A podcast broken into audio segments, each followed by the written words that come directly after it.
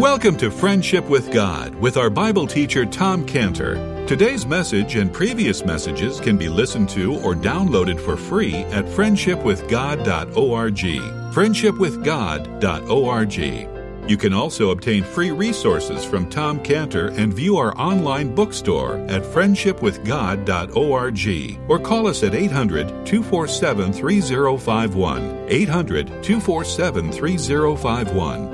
Tom Cantor also has a daily devotional verse that comes out each day by email and on Facebook. To receive this small daily devotional verse that Tom Cantor puts out, you can sign up at friendshipwithgod.org, friendshipwithgod.org, or find Tom Cantor on Facebook by searching for Tom Cantor and Friendship with God. Now, here is our Bible teacher, Tom Cantor. And that's what Israel Restoration Ministries is all about. It's the graft them in again. Maybe we should call it Israel Graft them in again ministries. okay.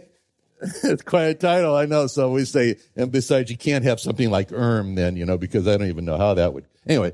And then if any Gentile receives the Lord Jesus Christ as God intended for the Jewish people, for all people, as God and as the Messiah Savior, then he is grafted into Israel, the church, grafted into the church. That's Romans 11, 17. Romans 11, 17, which says, and thou being a wild olive tree, wert grafted in among them and with them and partakest of the root and fatness of the olive tree.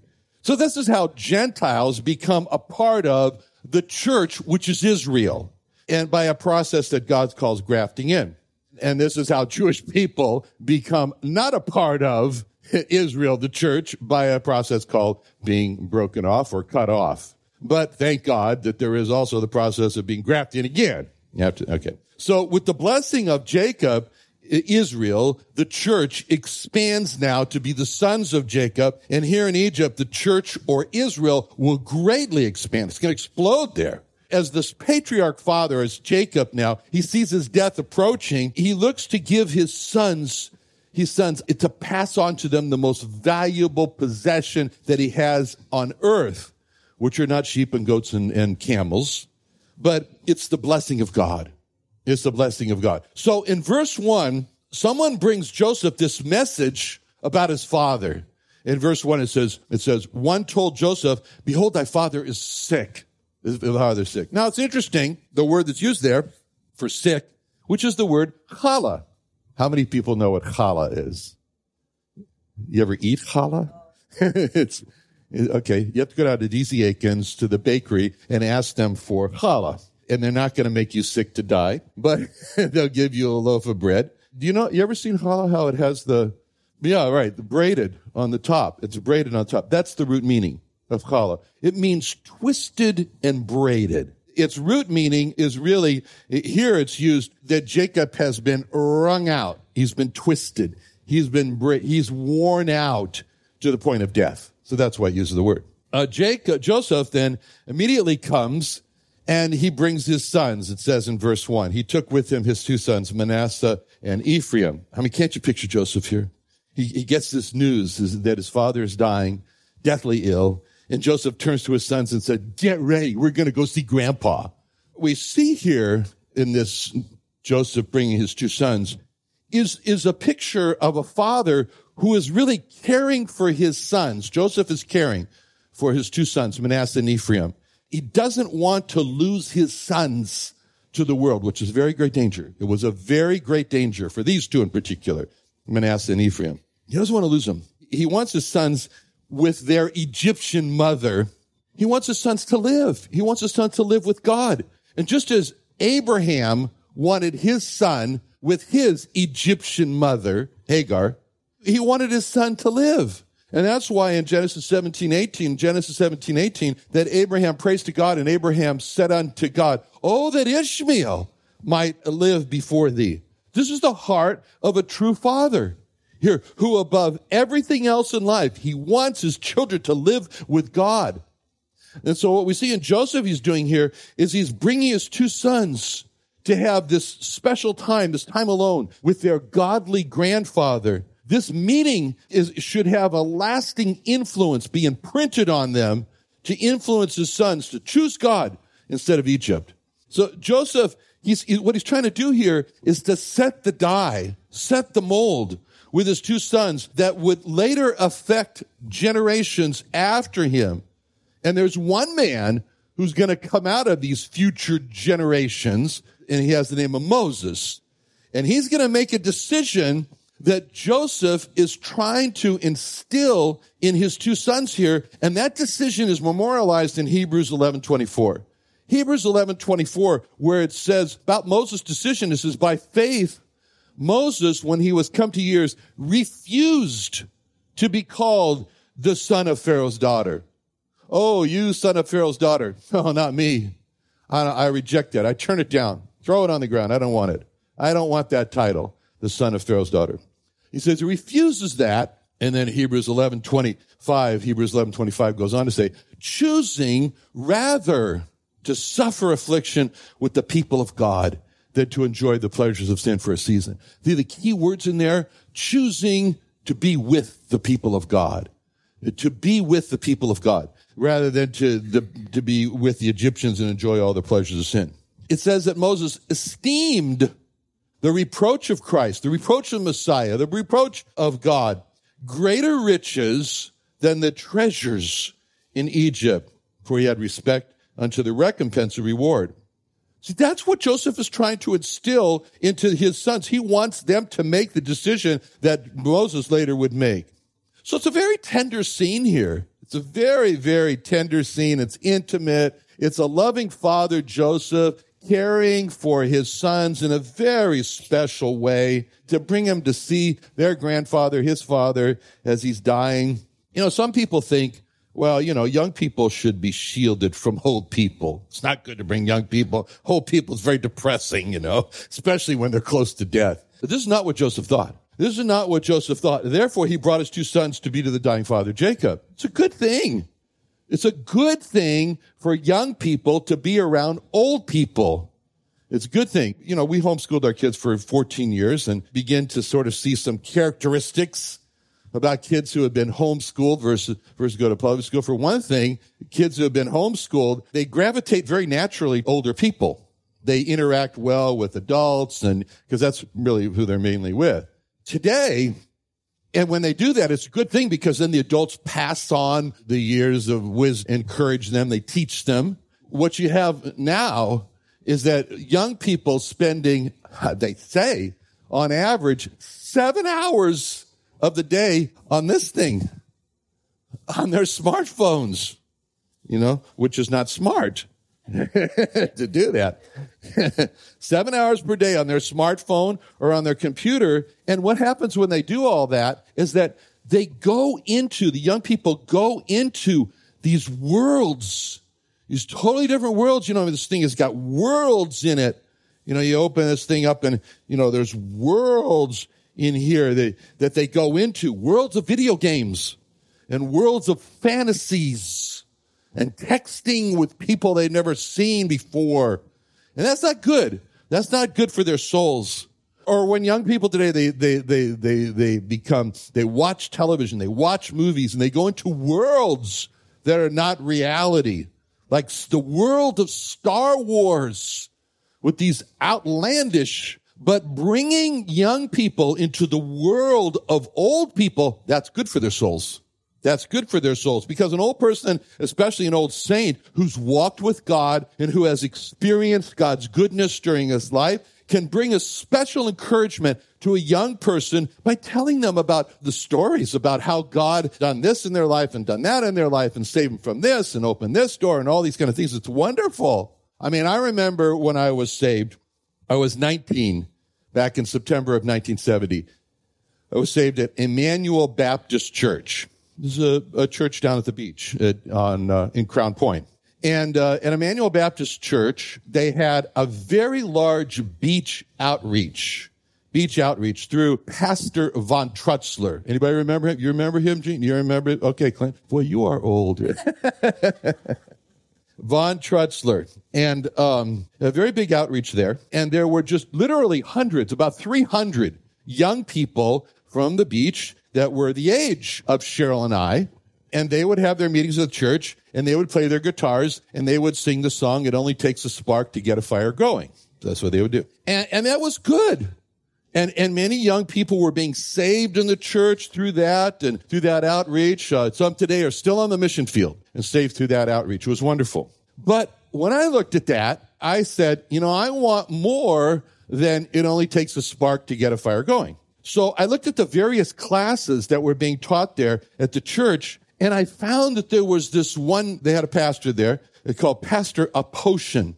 Anybody remember Pastor Aposhin? Okay. Pastor Aposhin's class. And I was sort of fascinated with him because he was an Armenian from Europe, spoke with an Armenian accent, and he taught the seniors class because he was a senior. And the first time I we went into that class and I heard Pastor Poshin, and he wasn't teaching complex theological concepts, but he was using simple scriptures in his class, like Psalm 1816. Psalm 1816, I remember he was teaching on Psalm 1816 where it says, He sent from above, He took me, He drew me out of many waters. And he taught from that scripture on this particular morning about how God had brought him out of many waters in Europe when the Nazis invaded his city and how he was able to live for God and how God protected him. And that was so interesting for me. I mean, he just, he taught about how to use the scriptures and how to pray in your life. I mean, I couldn't get enough of that. And that, I found what I was looking for. So there I am in this class of 80 year olds. You know, I'm 19 and Cheryl's 21. And in fact, we were the amusement of the class. You know, we were the only ones in the class who weren't taking Geritol.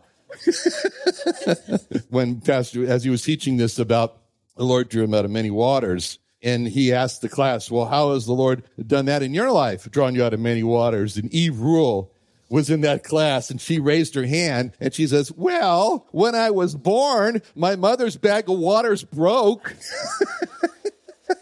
and drew me out of many waters. I still can remember Pastor Potion laughing and laughing at that statement. But as a young person, that's what I needed. To hear from an older saint how this worked, how this worked in his life, how God had delivered him, how God had, had been good to him. Well, this is what Joseph has in mind when, as he brings his two sons to, to Jacob, who's dying. I mean, Joseph wanted his sons to hear from an old saint, his father, who had walked with God, how you walk with God through life. He wanted his sons to be indelibly impressed, marked for life when they heard from their own grandfather, Jacob. I mean, after all, these two boys grew up in Egypt and they didn't have the privilege of having quality time with their grandfather. So now Joseph brings them in to hear from granddad, the saint who walked with God. I mean, it's a good thing. It's a really good thing when a father exposes his children to people that he wants his children to grow up to be like. So for these two grandsons, just imagine them, how excited they are, you know, big eyed and, oh, you know, Jacob was bigger than life to them. Very special time. Very special time for them. There's a lot of excitement going on is Jacob's. And now we turn to Jacob as he's told Joseph is coming. Joseph is coming in verse two. One told Jacob and said, Behold, thy son Joseph cometh unto thee. And Israel strengthened himself and sat upon the bed. I mean, just imagine the thrill for Jacob as he hears, your favorite son is coming. The one that for such a long time was separated from you is now come to visit you. So, like I said, Jacob is challah. He's weak.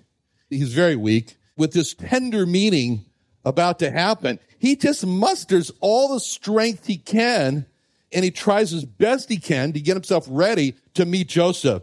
And what that means is that all the strength that he can muster is just to, to move from this lying down position to sitting up in bed. And I probably have some servants that help him and, and get some pillows propped underneath him so he can sit on his bed. And as soon as Joseph is in the room, it's very interesting what happens in verse three. Joseph comes in the room with his two sons, Manasseh and Ephraim. And as soon as Joseph gets in the room, before Joseph can even get a word out at all, Jacob speaks. He just speaks right away. I mean, Joseph is coming. Joseph's initiative, you know, come and he starts speaking in verse three. And Jacob said unto Joseph, God Almighty, appeared unto me in Luz in the land of Canaan and blessed me. I mean, this is so remarkable. I mean, you know, there's no like, oh, Joseph, good to see you. How are you? How have you been? What's new? None of that. Joseph comes in the room. He looks at him and he looks straight at him and he says, God Almighty appeared to me at Luz. And Joseph was saying, yeah, but I'm appearing to you now. but no, Jacob says, God Almighty appeared to me. So remarkable. Here's a dying man who barely has the strength to sit up in bed. And his favorite son, Joseph, comes in and Jacob doesn't even let him say a word. And instead, Jacob starts off with this great excitement that he has. So verse three is really Jacob so excited to tell Joseph. It's like he's saying, Joseph, I have a very important message to tell you. what is it, dad? Joseph, I don't know why you came and I don't know what you have to tell me, but I have something very important to tell you.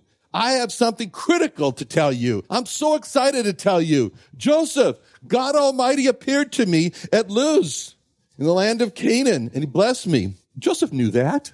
He'd heard it a hundred times. He'd heard that before from his father. He knew that. But Jacob can't get over it. That's what we're seeing in verse three. Jacob can't get over it. He's so excited. He wants to tell Joseph again, God really appeared to me, really appeared to me, Joseph. Joseph, do you understand? God appeared to me. Uh, he's so thrilled. Now, verse three is really wonderful for us because what we see in verse three is Jacob is acting like a kid. He's acting like a child that's so thrilled with the fact of God. He's just thrilled. This is a picture here if you for us here of what God wants us to have as his first love, his first love. God had a terrible, terrible, terrible accusation against the church of Ephesus. May it never be said to any of us what was said at the church of Ephesus.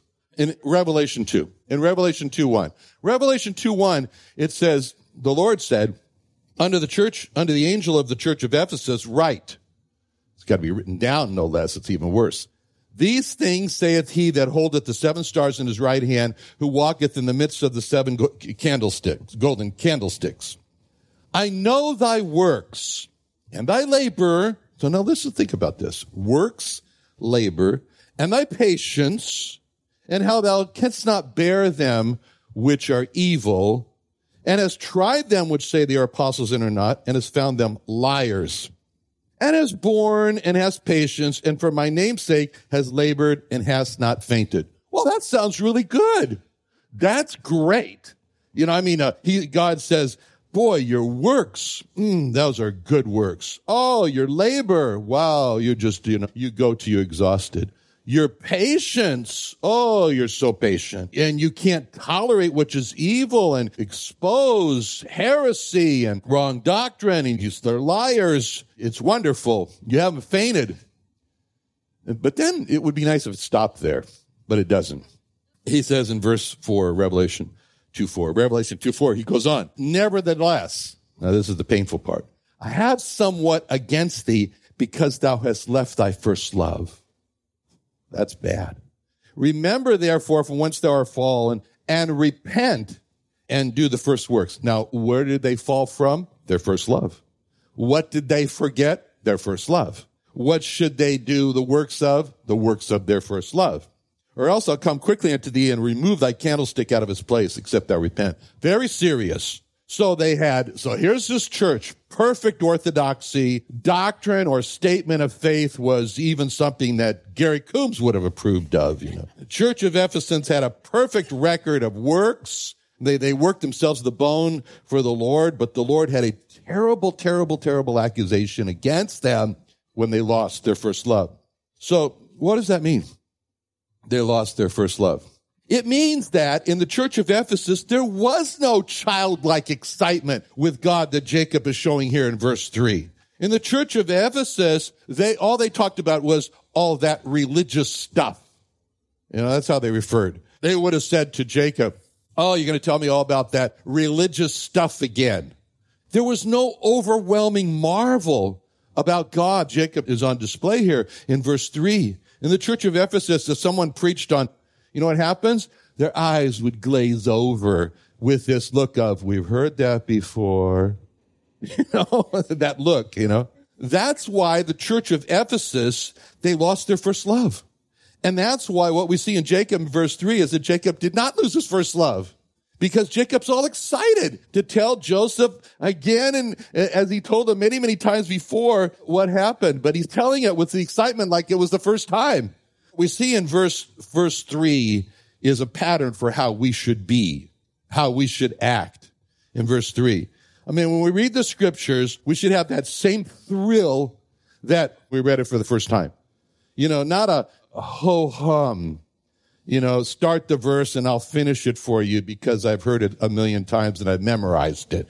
When we sing the hymns, when we sing these great songs, these great hymns, these great works, word craftsmanship, we should have that same thrill that we had when we discovered it for the first time not singing that sounds like a mortician in a funeral home. And this is what's so important to see about verse three is this excitement that Jacob has. It reminds me of my Ethiopian friend, Temesgen, who I got to know when he was 12 before he went home to be with the Lord three years later when he was uh, 15 from osteosarcoma cancer. And I remember the times that we would spend together, uh, that I would spend with him in Washington, D.C. He was adopted by my lawyer, Mary Louise and Bruce Cohen. And he would tell me something that he was thinking about, and it was always from the Gospels. It was always from the life of the Lord Jesus. And it was so great because when Temesgen would tell me, and do you know what he did? You know, his eyes would light up. His eyes would light up as he told me again, yeah, you know, he fed, there were thousands of people. There were 5,000 and he fed them with just a little bit of bread. It was so great. I said, no, Temesgen, tell it to me because I just wanted to see his excitement. And, you know, for Temesgen, it wasn't that way. He was just constantly reliving the thrill of the Lord Jesus. And that's what Jacob's doing here. He's reliving the thrill of when God first appeared to him. And that's what we should do. From the, when we read the Bible, we should relive the thrill, the thrill of it all. And, and, and, and so this is Jacob. So verse three is, is, you want to give a title for verse three, it's Jacob can't get over it.